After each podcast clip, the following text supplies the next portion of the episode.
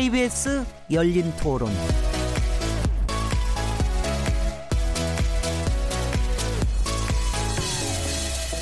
안녕하세요. 묻는다, 듣는다, 통한다. KBS 열린 토론 진행자 시민 김진혜입니다.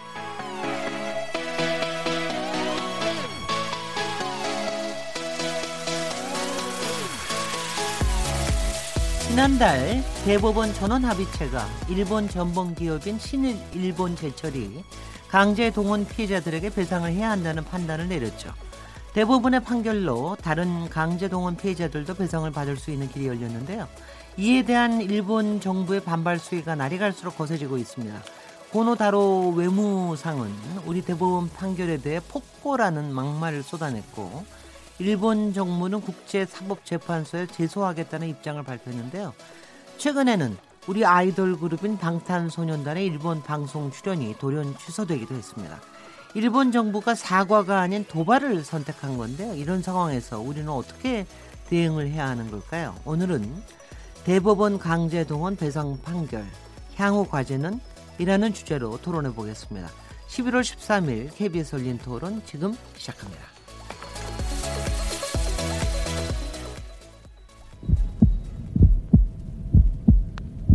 살아 있습니다. 토론이 살아 있습니다. 살아있는 토론, KBS 열린 토론. 토론은 라디오가 진짜입니다. 진짜 토론, KBS 열린 토론. KBS 열린 토론 청취자 여러분께서 토론에 참여하실 수 있는 방법 안내해 드리겠습니다. 오늘 KBS 열린 토론에서는요.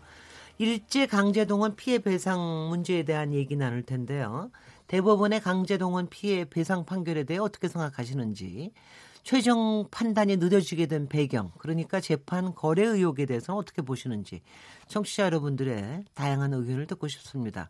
또 우리 대법원 판결 이후 일본 정부 내에서 과격한 발언이 쏟아지고 있는데요. 이런 상황은 어떻게 지, 켜보고 계신지 우리 정부의 대응 전략 그리고 강제 동원 피해자분들께 전하고 싶은 메시지가 있으시다면 문자 보내주십시오. 샤프 9730번으로 참여하실 수 있고요. 단문은 50원, 장문은 100원의 정보 이용료가 붙습니다. KBS 모바일 콩 그리고 트위터 계정 KBS 오픈을 통해서도 무료로 참여하실 수 있습니다.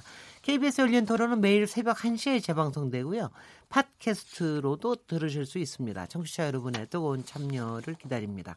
오늘 KBS 열린 토론 어, 대법원 강제동원 배상 판결 향후 과제에 대한 주제로 얘기 나눠볼 텐데요. 함께 토론하실 패널 분들 소개해드리겠습니다. 워낙 중대한 중요한 사안이라서 오늘은 특별히 전문가 다섯 분을 모셨는데요.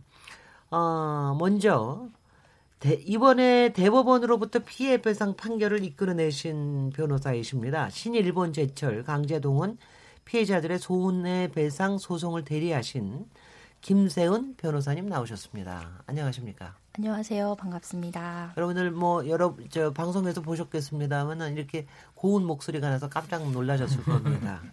네, 저 아주 아주 저 저 참신한 변호사이십니다. 그리고 여성 변호사이시라서 더 고맙게 생각이 됩니다. 강제동원 문제 해결과 대일 과거 청산을 위한 공동행동 운영위원장으로 활동하고 계신데요. 김민철 민족문제연구소 연구위원님 자리하셨습니다. 네, 안녕하세요. 반갑습니다. 네, 네, 반갑습니다. 네, 우리 여기에 아 여기 우리 국제상설 중재재판소 PCA의 재판관이시자 대한국제법 학회 회장을 역임하신 국내 최고의 국제법 권위자이시죠. 저희도 한번 여기 나오셨던 적이 있는데요. 이장희 한국외대 법학전문대학원 명예교수님 나오셨습니다. 안녕하십니까. 네, 반갑습니다. 네, 또 건강하셨습니까? 네. 네. 대한변호사협회 일제 피해자 인권 특별위원회 위원장을 맡으셨는데요. 최봉태 변호사님 모셨습니다. 예, 반갑습니다. 반갑습니다. 일제 강제동원 피해자 지원재단 이사로 활동하고 계십니다. 호사카 유지 세종대 대양 휴머니티 칼리지 교수님 자리하셨습니다. 네, 안녕하십니까. 네, 안녕하십니까. 대양 휴머니티 칼리지 교수님. 아, 예. 아 굉장히 깁니다. 네. 네. 여기 저 여기 지난번에도 한번 나오신 또 나오셔서 네. 감사합니다. 다들 여러분들께서는 아마 평소에 너무들 잘 알고 계실 것 같아요. 의견도 많이 나누시고 그럴 것 같은데요. 오늘 어, 뜨거운 토론 그리고 특히 오늘은 어떤 쟁점 이상으로 어, 청취자들께 좀 차분하게 설명해 드리는 아마 그런 시간이 되지 않을까 싶습니다. 일, 이제 일단 지난 10월 30일 어, 일제강점기 시절 강제동원 피해자들에게 일본 기업이 배상을 해야 한다는 대법원 전원 합의체 판단이 나왔는데요. 토론하기에 앞서서 대법원 이번 대법원 판결의 의미부터 짚어보면 어, 어떨까요? 일단 김전 변호사님부터 소감을 얘기를 해, 들어야 될 것 같은데요. 네, 이 사건은 그 강제로 일본의 현지에 있는 기업에 동원돼서 아주 열악한 환경에서 가혹하고 위험한 노동을 강요받은 분들에 대한 소송입니다. 이러한 피해자는 일제 강, 그 강제동원 진상규명위원회 조사 기준으로 21만 명 정도로 추산을 되고 있는데요. 이번 판결은 이 강제동원 피해자들의 강제 노동이 일본의 불법적인 식민 지배와 침략 전쟁의 수행과 직결된 반인도적인 불법 행위라고 판단했다는 점에서 피해자들에게 좀 위안이 되고 역사적으로도 큰 의미를 가진다고 생각합니다. 네. 어떻게 어떻게 보고 계십니까, 김민철 연구위원님? 예, 뭐 강제동원 피해자 지원 활동을 한 뭐 지금 20여 년 가까이 뭐 해왔는데요. 아, 너무 힘들죠. 어, 우선 뭐말 그대로 이번 판결은 강제동원 피해자의 권리를 권리 구제를 어, 선언한 어, 그런 판결이다. 그래서 피해자 권리 선언이라고 그렇게 말씀드릴 수 있을 것 같고요. 그 다음에 조금 이제 역사학적인 관점에서 본다라면은, 어, 뭐 1965년 체제가 어, 법적으로 파산 선고를 받은 날이다. 1965년 체제라는 것이 전후에 냉전 체제가 구축되어 강화되어가는 과정 속에서 실제로 식민 지배를 청산하려는 그런 이제 그 그런 노력들이 어, 냉전 체제 속에서 봉쇄되거나 억압되어 왔었는데 네. 어, 그게 사실상 완전히 어, 이제 해제가 됐다. 그래서 과거사 문제가 다시 또 전면적으로 어, 또 나타나게 된 그런 의미 있는 그리, 어, 판결이다. 그래서 이거는 단지 우리 한국 내의 문제, 한일 간의 문제뿐만 아니라 과거 2차 대전 시기에 어, 일본 제국주의가 동남아시아, 동아시아 전체에 어, 피해를 입혔던 그런 피해에 대한 하나의 법적인 그런 배상 요구라는 의미도 있다. 그렇게 네. 무슨 또 평가를 할 수 있을 것 같습니다. 네, 네. 이장희 교수님은 어떻게 보셨습니까? 앞으로 한일 식민지 청산의 기본 방향을 우리 대법원이 확실하게 명확하게 해주었다. 네. 얄타 체제와 이 샌프란시스코 체제라는 정말 식민지 체제를 옹호했던 체제가 얄타 체제는 무너지고 이제 남아 있는 것이 샌프란시스코 체제였는데 네. 그 아류인 65년 체제가 이번 한국 대법원 판결로 인해서 완전하게 흔들리기 시작했다. 음흠. 지금부터 이것을 지켜가기 위해서는 우리 법률가뿐만 아니라 좀 세계적인 평화운동과 양심적인 세력들이 같이 좀 힘을 합해야 되지 않나 이런 생각합니다. 이장희 교수님 한 가지만 더 여쭤보면은 이게 우리나라 경우만이 아닐 텐데요. 다른 나라에서는 어떤 경우가 있습니까? 다른 나라 경우에요. 사실은 이제 에, 다른 나라 경우는 어, 독일과 이태리 경우, 에도 있었고요. 네네. 또 베르사유 체제도 있었고 51년 체제라는 게 평화 협정이거든요. 네. 그런데 다른 나라의 그 평화 협정을 보면 항상 그 전범 국가에 대해서는 아주 많은 분량의 compensation 배상 규정이라든가 네. 확실하게 전범 규정에 다수를 댔는데 우리 샌프란시스코 평화 조약은 이 점에 있어서 어, 가장 피해를 받은 베트남, 아, 저 타이완이나 한국은 여기서 제외하고 네. 일본에게 면제부를 준 네네. 네. 쉽게 말하면 전범에서 음. 어떤 반인도적 범죄에서 면제부를 준 그런 체제가 51년 체제다. 네네. 네. 네. 허사카 교수님? 예, 예. 네. 어, 그 이번에 뭐 제가 어, 가장 어, 그 중요하다고 생각한 부분은 일제 간점기가 불법이다. 어, 이 부분을 그 간조하면서 나온 판결이다. 이 부분입니다. 어, 그리고 그 어, 그거는 1965년에 맺어졌던 그 어, 청구권 협정의 상위 개념에 있는 한일 기본 조약의 제2조에 나와 있는 부분을 어, 깊이 에, 그 생각하여서 어, 일제 간점기가 불법이다 이런 식으로 어, 판결을 했다. 그래서 배, 보상금이 아니라 배상금을 내야 된다. 이런 판결입니다. 네. 그, 어, 이 부분이 상당히 역사적이라고 생각하고요. 네. 그리고 한일 협정에서 어, 청구권 협정뿐만이 아니라 어, 기타 예를 들면 어, 그 어, 한국 문화재 반항 어, 협정 같은 것도 있었습니다. 이 부분도 모두 그 어, 상당히 유야무야하게 네. 에, 일본 지배가 불법인지 합법인지 모르는 식으로 어그 어, 그러니까 어, 말을 좀 마르잖나 해가지고 현재까지 그옹 경위가 있어요. 네. 그러니까 일제 간접기가 확실하게 불법이다라고 현재까지 예, 그렇게 나와 있지 않는 부분이 좀 있는 거죠. 네. 네 그러나 아, 이번에는 아주 어떤 면에서는 획기적으로 그러나 이것은 한일 기본 조약을 보면 당연한 내용인데 이것이 처음으로 정확하게 한일 간에서 판결이 내려졌다라는 부분 이 부분은 오늘 더 조금 구체적으로 더 이야기가 나올 텐데요. 네. 어, 상당히 획기적인 그리고 일본은 충격을 받을 수밖에 없는 그러한 판결이다. 그렇게 보고 있습니다. 네네. 네. 최봉태 변호사님은 어떻게 생각하십니까? 일단 상식의 승리죠. 네. 사람을 이제 끌고 가서 일을 시켰으면은 그에 대해 가지고 임금을 주고 그 손해를 배상해 주는 거는 문명 국가의 상식이거든요. 네. 그 이분들이 지금 요구한 게는 그 피해를 입었으니까 피해에 대해 가지고 어, 이 지금 사과와 아울러 배상을 해달라는 거니까 이게 법원에서 인정된 것이니까 일단은 상식이 이제 당연히 승리했다는 그런 판결의 의미가 있고요. 또 하나는 저는 양심적인 한일 시민들과 법률가들의 승리다. 이렇게 지금 보고 있습니다. 왜 네. 그러냐면은 네.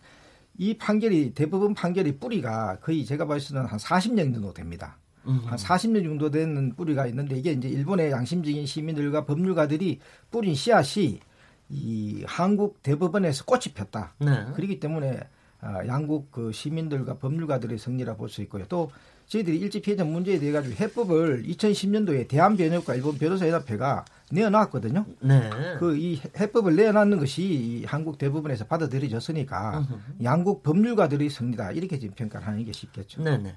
그거 조금 좀 나중에 조금 더 자세하게 좀 얘기를 듣, 기로 하고요. 근데 이번에 전원 합의체 판결이 나올 때까지 무려 13년 8개월 시간이 걸렸다고 그러는데 왜 이렇게 오랜 시간이 걸린 겁니까, 김세훈 변호사님? 어... 여러 가지 여러 가지가 많았죠. 네. 뭐 저희 국민들도 다 알고 있는 가장 최근에는 뭐 재판 거래 의혹까지 해가지고 여러 가지가 있었는데 조금 그래도 간단하게 좀 설명을 해주십시오. 네, 일단은 뭐 재판 거래 의혹에 대해서는 많은 분들이 잘 알고 계실 테니까 네, 그 부분은 조금 나중에 말씀을 드리도록 하고요. 네. 이 외국에 있는 기업에 대한 소송이다 보니까 처음에 소송이 시작될 때까지 시간이 좀 많이 걸렸던 것 같습니다. 그래서 그 소, 소장이 상대방에게 도달을 해야 재판이 시작이 되는데 일단 처음부터 외국에 있는 기업에 소, 소장을 송달하고 소송 서류를 송달하는 그 시간들이 좀 많이 걸렸고 그 절차에 있어서도 이제 뭐 굳이 재판 거래나 이런 것들에 대한 문제 제기를 하기 이전에 좀 그 절차에 있어서도 좀 많은 시간들이 소진이 되었을 뿐만 아니라 그 일본 기업들이 이런 소송에 대해서 적극적으로 대응하지 않습니다. 그래서 최대한 서류를 늦게 받고 신급이 변할 때마다 또다시 소송이 소송 서류가 송달되어야 되는데 그때마다 고의, 고의적이라고 표현을 하기는 그렇지만 네, 송달을 늦게 받음으로써 재판을 좀 지연시킨 측면이 있습니다. 근데 그 중에서 가장 중요하게 보는 건 이게 한 번은 대법원에서 그 한 번은 파기환송을 했었던 거 아닙니까 이게? 그 얘기를 조금 해주시죠. 네. 과정이. 2012년 대법원 판결 이후에 이제 2013년에 하급심에서 대법원 판결 취지에 맞게 원고들의 청구를 인정하는. 그러니까, 그러니까 처음에는 그러니까 첫 1, 차 심, 1심에서는 어떻게 나왔습니까? 네. 네, 이 소송은 네. 2005년에 이제 소송이 제기돼서 네. 1심에서 원고들 패, 원고들이 패소하는 판결을 받았고 네. 항소심에서도 또 패소를 했습니다. 네, 네. 그러고 나서 이제 최종적으로 2009년에 대법원에 가게 되었는데요. 네. 대법원 가고 나서도 3년이라는 시간이 지나서야 네, 2012년에 대법원 판결이 선고됐습니다. 네. 그때 처음으로 이, 이분들은 일본에서부터 이제 소송을 제기해 왔었는데 그제서야 처음으로 원고들 에게 청구 원고들의 청구를 인용하는 취지의 판결이 있었던 겁니다. 네네. 그래서 대법원에서 음, 원고들의 청구를 인정해 줘라는 취지로 다시 예, 네. 파기환송을 시켜서 서울고등법원에서 네. 2013년도에 원고들에게 1억 원씩의 위자료를 지급하는 내용으로 판결을 하게 됩니다. 네네. 네. 여기에 대해서 이제 그 신일철 주금이 다시 상고를 하면서 이 사건이 대법원에 올라가게 됐는데요. 네. 그때부터 이제 지금까지 예 5년이 넘는 시간이 걸렸던 거고요. 네. 그 사이에 어 사실 이번에 대법원 판결에서 나온 그 대법관들의 의견 중에도 있지만 이 사건에는 특별한 네, 그 판결을 뒤집을 만한 사유가 없어서 그때 당시에도 당, 당장 상고를 기각한다는 판결을 할 수 있었을 것으로 보이는데 네. 네, 거기에 대해서 판단을 하지 않고 5년이라는 시간이 흘렀고 이제서야 판단이 나오게 된 것입니다. 그 사이에 뭐 사법농단 재판 거래가 있었다라는 이야기들은 이제 올해 들어서야 네. 이제 저희가 알게 되었고요. 네. 그 이전에는 왜 사건이 이렇게 지연이 됐는지 전혀 알 수는 없었습니다. 이장희 교수님은 아마 더 사건의 전후 뭐 내막을 더 잘 아실 것 같으네요. 이장희 교수님. 저는 이 사건이 나자 네. 우리나라 모 부처가 이 사법부에 대한 상당한 네거티브한 생각을 하더라고. 왜 65년 협정에 의해서 다 이렇게 잘 되고 있는데 왜 사법부가 이런 문제를 해서 한일 관계가 상당히 어렵게 됐다. 네. 그래서 사실은 2011년에 정신된 문제로 인해 가지고 사실은 그 정부 어, 우리 정부의 부작에 의한 직무유기 때문에 에, 외교부의 TF팀이 만들어졌잖아요. 우리 최 예. 변호사하고 저 다 같이 있었는데 그때의 그 분위기로 봐서 상당한 그 우리 사법부 그리고 2012년 또 대법 판결에 대해서 이런 상당히 네거티브한 분위기가 있었어요. 네. 그래서 아, 그래서 나는 우리 정부를 대표하는 외교부가 우리가 지금 오늘 여기 모이신 우리 이 분위기와는 완전히 다른 입장이었다. 65년 체제에 의해서 모든 게 다 끝났는데 그걸 우리가 지금까지 신의 성실의 원칙에서 다 이렇게 지켜왔는데 이게 이렇게 되면 ICJ 제소하지 않겠느냐. 뭐 이런 여러 가지 우리 정부의 입장이 조금 조금 소극적이었던 건 사실이었어요. 소극적이었어요. 예. 그 이유가 뭡니까? 그렇게 소극적이었던 이유가? 어, 그거는 가장 소극적인 이유는 한일 관계에 있어서 65년 체제에 의해서 어, 특히 청구권 협정 2조 1항에 의해서 청구권 협정 제 1조는 유무상 5억 불 주는 거. 그다음 2조가 양 국민 간, 양 국가 간 채권, 채무, 이해관계 모든 것은 이것으로서 최종적으로 네. 그리고 완전하게 해결됐다. 으흠. 이 입장이 한일 간의 2005년도까지의 양정부 입장이었어요. 그러니까 국가 간이죠. 근데 그거는 그렇지. 양 국가 간 입장이죠. 네. 그런데 2005년도에 문서 공개가 됨으로써 그 문서에 보니까 다루지 않는 게 있었더라. 음. 5억 불에 포함되지 않는 게 있었더라. 음. 그것이 위안부 문제, 산림교포 문제, 원법 피해자 문제. 네. 그러나 강제징용 문제는 대일 8개 항목 가운데 미불 임금을 있어가지고 그거는 빼고 그리고 국가 차원에도 2005년까지는 다 해결됐다는데 국가 차원에도 요 세 가지 대해서는 국가 차원에서도 일본의 잔존 책임이다. 네 그렇게 입장이 우리 정부가 바뀌었죠. 네네. 예, 예. 네. 어, 그렇게 해 오다가 2011년에 그래서 그, 래서 소송을 제기할 수 있었던 거군요. 그렇죠. 그렇죠. 그, 그렇게 연결된 거죠. 예. 혹시 다른 분이 혹시 또 네, 추가하실 분은 네, 김민철 연구원님. 예. 그, 막 이런 소리를 하게 되면 외교부 당국자들이 굉장히 싫어할 것 같은데요. 적어도 한일 간의 문제에 있어서 외교부의 지금까지 입장들은 대단히 보수적이거나 대단히 소극적이었다. 네.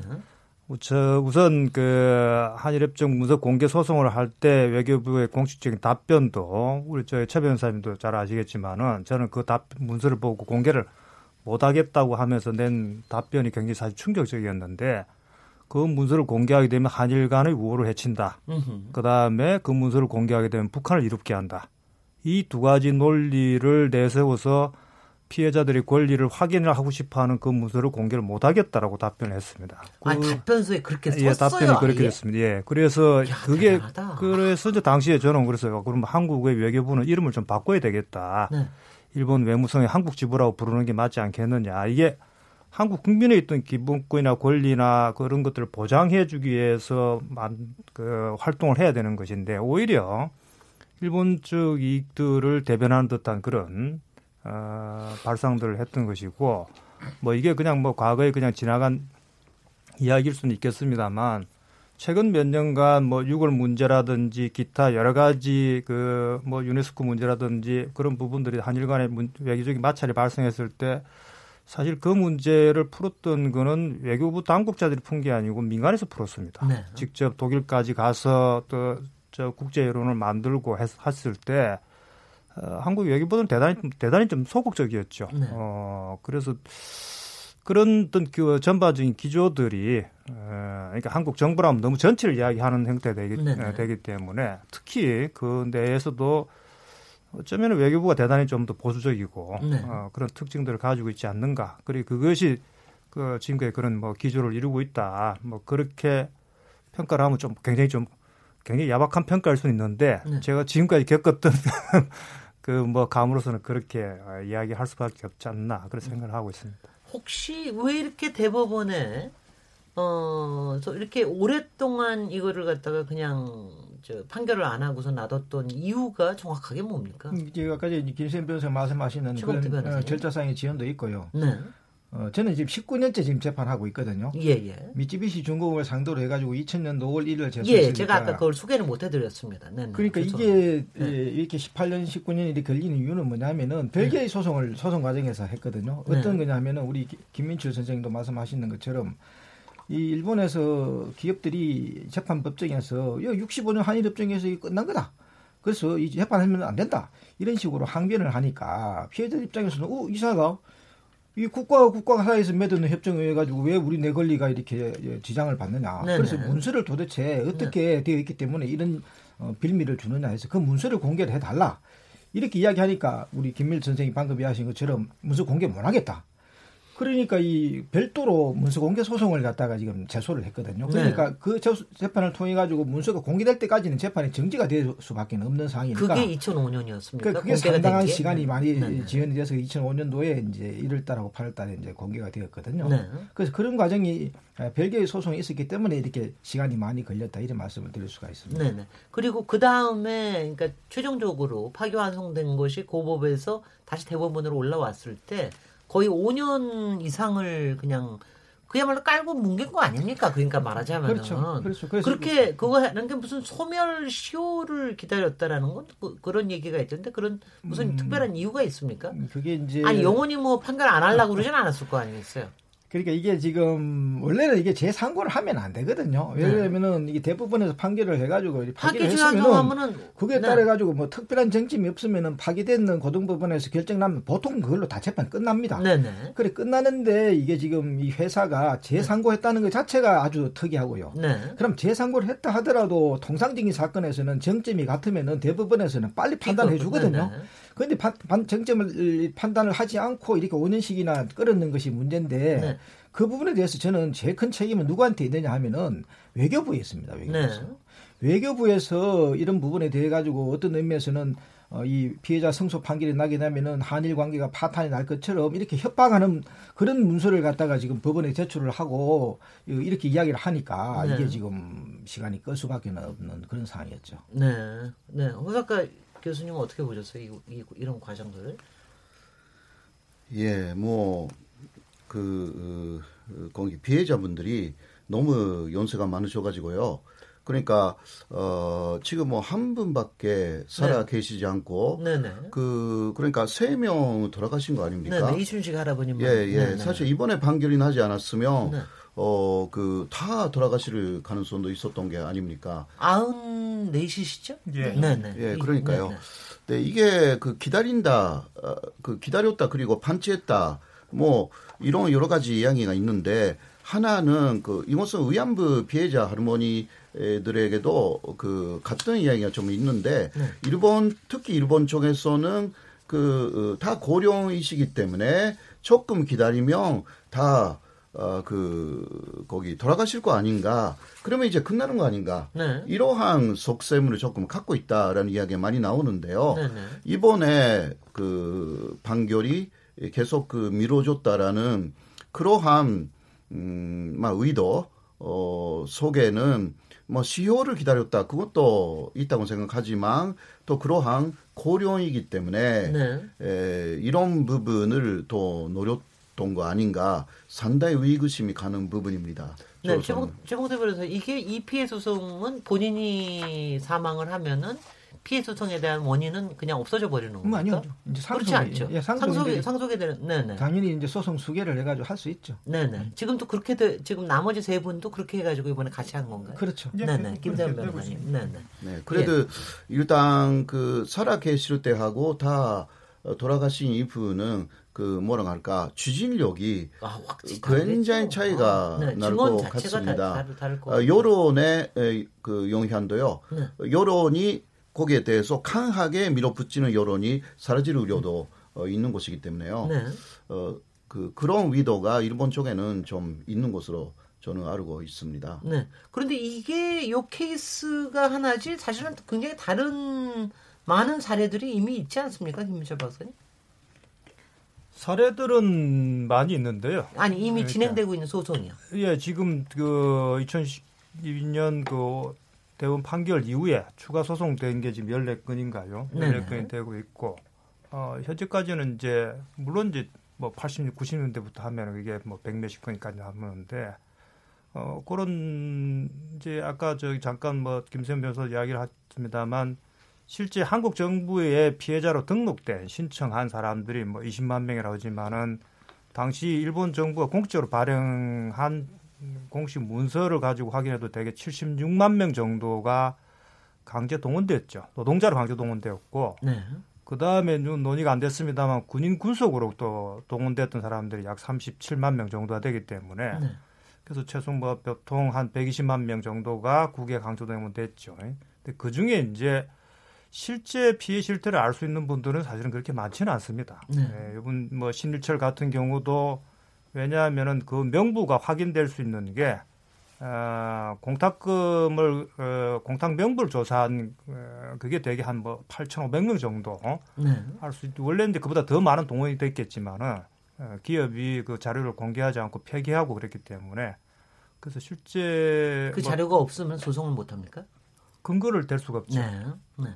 그래서 본인이 피해를 입었다 하더라도 그 피해를 증명할 수 있는 근거가 없으면 사실 소송은 어, 성립이 안 되기 때문에 네. 그런 부분들이 좀 안타까운 부분들이 좀 많이 있기는 합니다. 그러면 지금 현재 소, 소송이 되어 있는 거는 대개 몇 개의 기업에 대해서 소송이 되어 있습니까? 아까 미쓰비시 얘기를 하셨는데 혹시 김세훈 변호사님 알고 계신 거 있으세요? 음. 이번이 신일본 제철이고 예, 그리고 제, 저희가 이제 수행하고 있는 사건 위주로 말씀을 드리면 네. 네. 미쓰비시 사건, 미쓰비시 중공업에 이제 강제 동원 되신 분들 그리고 근로정신대 예, 피해 받으신 분들 포함하고 네. 후치코시도 네, 대상 기업입니다. 네. 예, 저희는 이제 그 정도로 지금 수행을 하고 있고요. 네. 그 다르게 지금 뭐 이야기하고 있는 것은 뭐 미스, 스미모토 음, 스미토모가 스미토모. 있고요. 예, 그리고 예, 일본에 제가 조금 알고 있는 부분은 그 네. 어, 아소 타로 부촌이 예, 그 아소 기업이 들어가 있는 것으로 알고 있고요.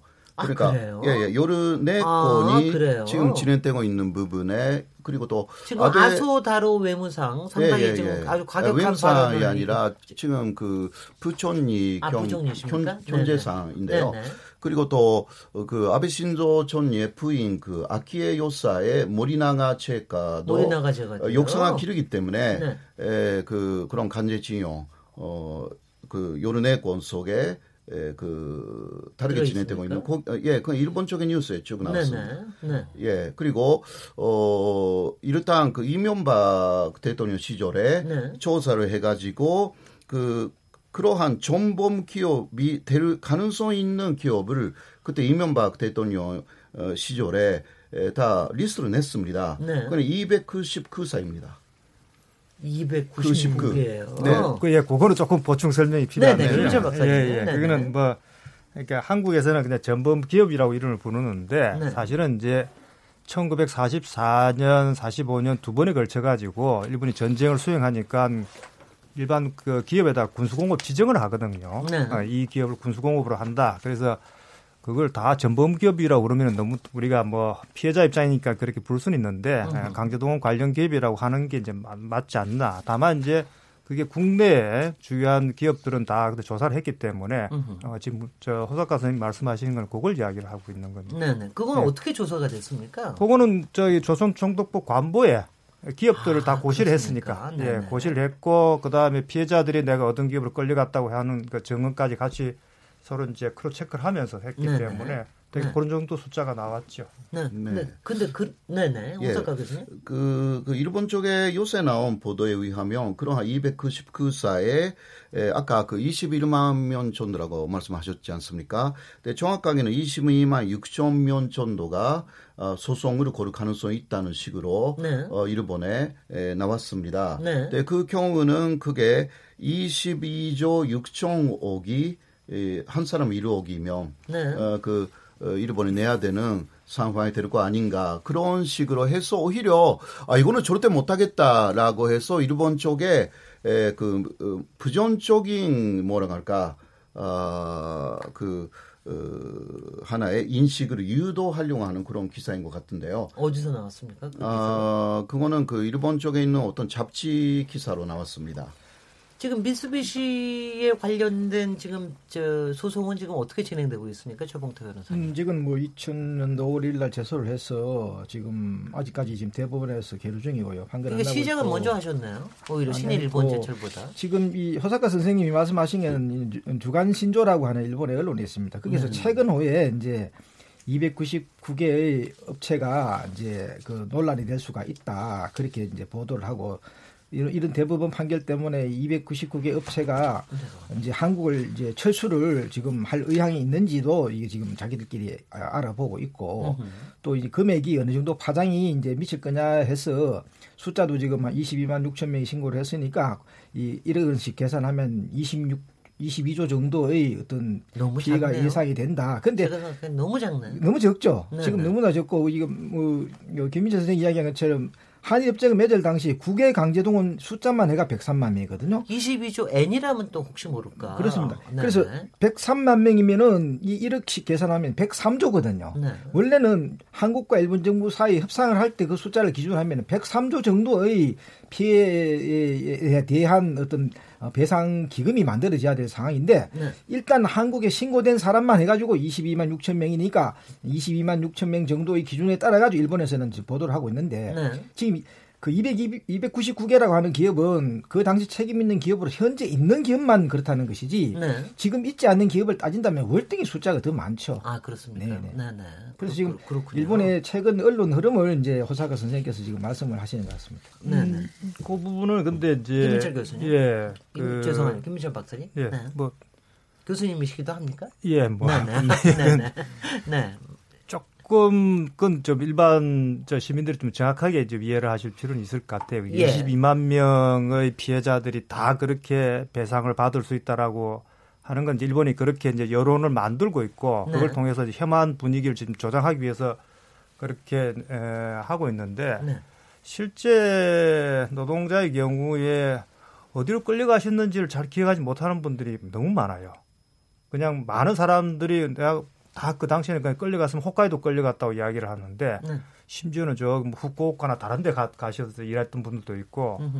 군인 군속의 경우에는 일본 정부가 정확하게 어떻게 됐는지를 가지고 왜냐하면 음. 나중에 구생연금이나 이런 부분들이 있기 때문에 조사를 했지만은 노동자들의 경우에는 많은 분들이 사실상 어, 기업을 특정하기 어려운 부분들도 굉장히 많이 있습니다. 네. 그래도 우리가 이제 그걸 정은 정은만 가지고 이야기를 하기 때문에 그래서 실제로 이제 그런 피해는 있지만은 우리가 법적으로 그렇게 구제를 할 수 있는 대상은 그렇게 많을 많이 될 수는 없다. 아, 그게 그게 현실적인 조건이니까 어, 그런 한계들이 있습니다. 근데 저, 뭐 제가 좀 일천하기도 하고 이 분야에 근데 조금만 저 요 배경 설명을 좀 해주시면은 지금 얘기를 하시다 보면은 지금 이런 부분에 대한 통계나 이런 것들이 사실 확인이 명확하게 돼 있는 것 같지 않다는 느낌을 제가 지금 좀 받고 있습니다. 이거를 이런 통계를 어 이런 자료 확인을 누가 어디서 책임을 지고 하는 어디 기관이 있는 겁니까? 과거는 이제 한국에 그 2004년에 특별히 만들어져서 진상규명위원회가 만들어졌죠. 뒤에 네네. 이름을 바꿨는데 지원위원회로. 어, 그래서 지금 아까 말씀드렸던 76만 명이라는 거는 조선 총독부가 일본의 제국의회에 보고할 때 네. 어, 매년 어떻게 얼만큼 동원했다.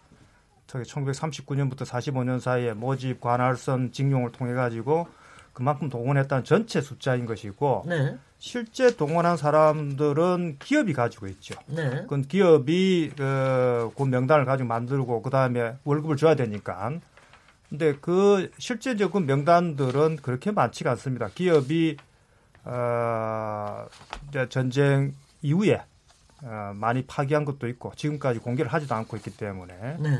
그래서 일단은 뭐 중요한 그런 구체적인 자료들은 여전히 일본에 있다라고 이렇게 아니 그 아니 그러니까 제가 제가 네. 지금 혼동이 되는 게 아니 그럼 이런 자료가요 우리 국내에서는 정부 차원에서 파악이 안 돼 있습니까? 아니요, 이제 그, 그, 지난 몇 년 동안 과거 정부에서 뭐, 저 노태우 정부 때도 마찬가지 일본에서 네. 저기 뭐 여러 가지 명부들을 한국에 보내왔죠. 보내와서 어, 누가 관리하는 겁니까? 그 지금 현재 국가가 관리하고 있는데. 아니, 국가라는 게 정확하게 외무부입니까? 아니면 아, 지금 행안부의 과거사 지원단에서 전체 어, 자료는 있고, 실제 그 데이터들은 지금 저기 어디입니까? 대통령 기록관에 거기 임시로 지금 보관되어 있는 거죠.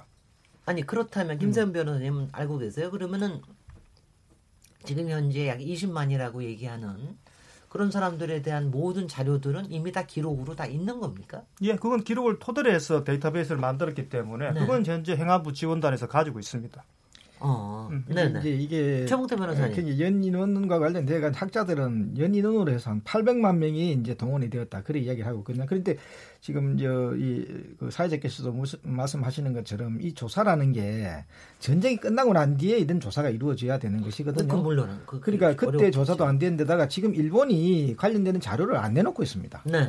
그러니까 일본에서 동원을 가져가 자기들이 동원을 했으면 가, 모든 자료는 자기들이 가지고 있는 거 아니겠습니까? 네. 그래서 이게 지금 과거사를 제대로 청산한다는 차원이라 그러면은 일본이 가지고 있는 자료를 공개를 해서 도대체 어느 정도의 인원을 갖다가 한반도에서 끌고 갔는지 음. 그리고 끌고 가가지고 어떻게 누가 몇 명을 죽였는지 그리고 다음에 유고는 어떻게 됐는 건지 돼 가지고 없는 자료를 내라는 것이 아니라 있는 자료도 성실히 내 가지고 한국과 일본 사이에서 피해 규모에 대해서라도 인식의 일치를 하는 게 미래를 위해서 좋거든요. 그런데 그 작업을 일본도 안 하고 있었고 또 한국도 그, 그 사이에 결리하다가 최근에 와가지고 한 10년 정도 사이에 이제 뒤늦게 조사를 하다 보니까 신고된 사람이 22만 6천 명밖에 안 되는 그런 상황입니다. 그래서 그럼 지금 22만 그 음. 그분들은 다 개인적으로 다 확인이 된 분들입니다. 일단 그 신고한 분 대부분 뭐90% 이상은 다 피해자 판정을 받으신 분들이죠. 근데 네네. 문제는 신고를 할 때 이분들이 무슨 뭐 보상이 나오는 걸 전제로 해가 신고한 게 아니기 때문에 네네.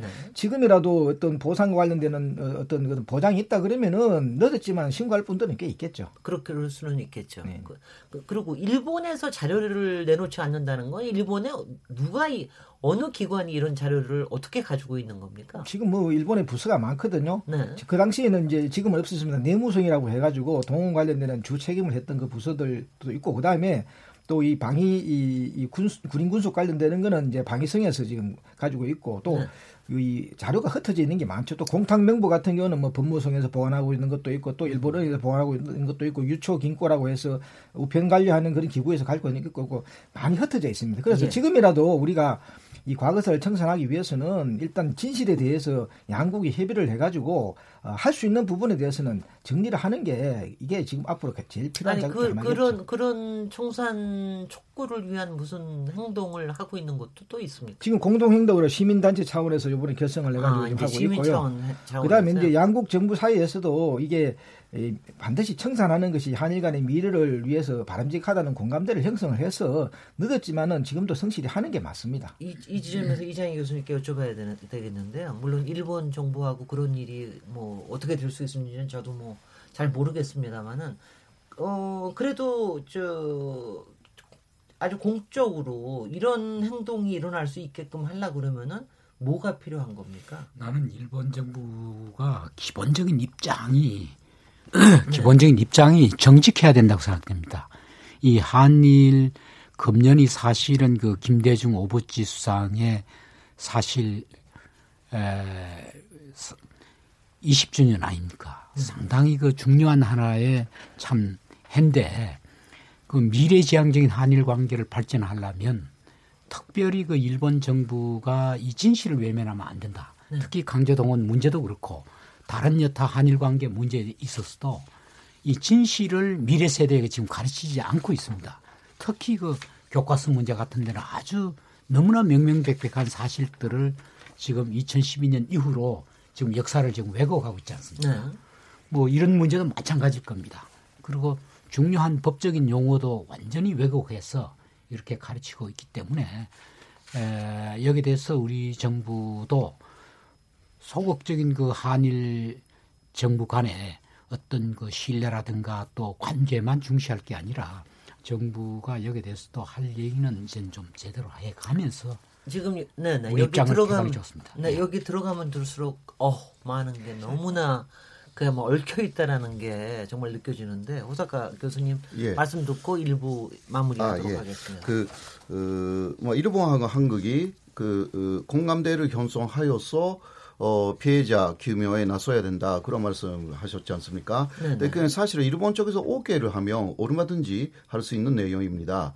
그러나 일본 정부가 65년도에 다 끝났다라는 입장이기 때문에 네. 어, 못하고 있는 것이고 또 어, 말씀드리면 현재 그 일본 집권 자민당의 주류가 어, 바로 아베 에, 아베 신조의 외초부에서 시작되는 키시노부스케부터 시작되는 네. 그러한 침략이라는 것을 부정하는 그룹입니다. 네. 그러니까 어, 그 일본 정부는 침략한 적이 없고 그리고 어, 그 일제 간점기도 합법이었고 네. 평화조약은 개정하여서 군대를 가져야 되고 어, 그리고 어, 그 의기르기 같은 것도 그거는 침략 사실이 없기 때문에 계속 들, 들고 세계를 다녀야 된다. 네. 이러한 상황이기 때문에 이쪽에서 어, 그, 현재 이 기조, 그러니까 일본 자민당을 점령한 에, 그 자민당 본류라는 사람들의 에, 그 hente가 바뀌지 않는 한 이쪽에서 기대하는 것은 사실상 불가능합니다. 네. 이것을 먼저 알고 해야 되는 것이고요. 네. 자민당 정권이 이런 기조로 적어도 10년 정도는 갈 것 같던데요. 네. 예, 예. 네. 그것을 알고 우리가 어, 가야 되는 문제이지. 이, 그러니까 아베 신조는 지금은 어, 그 이 문제가 피, 피하 어, 돼가지고 고지는 것을 막기 위해서 이게 잘못되면 22만 6천 명이 다 소송할 것이다. 네. 이러한 생각을 갖고 있기 때문에 네. 이쪽에서는 아주 좋다고 하지만 일본 정부 입장에서는 너무너무 큰 숫자가 으흠. 지금 기다리고 있다. 으흠. 그렇게 인식을 하고 있는 것입니다. 그래서 네.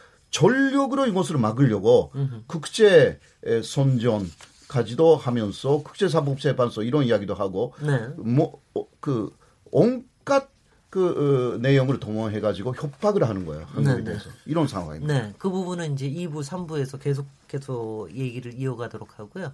아마 여러분들께서도 이제 배경을 대개는 이해를 하셨을 거라고 생각이 되는데요.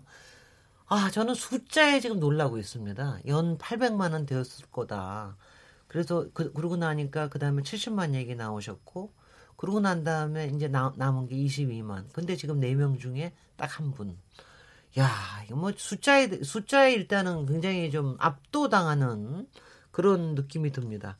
여러분 잠깐 이제 쉬었다가 다시 토론 이어가도록 하고요. 지금 여러분께서는 KBS 열린 토론 시민 김진애와 함께 하고 계십니다.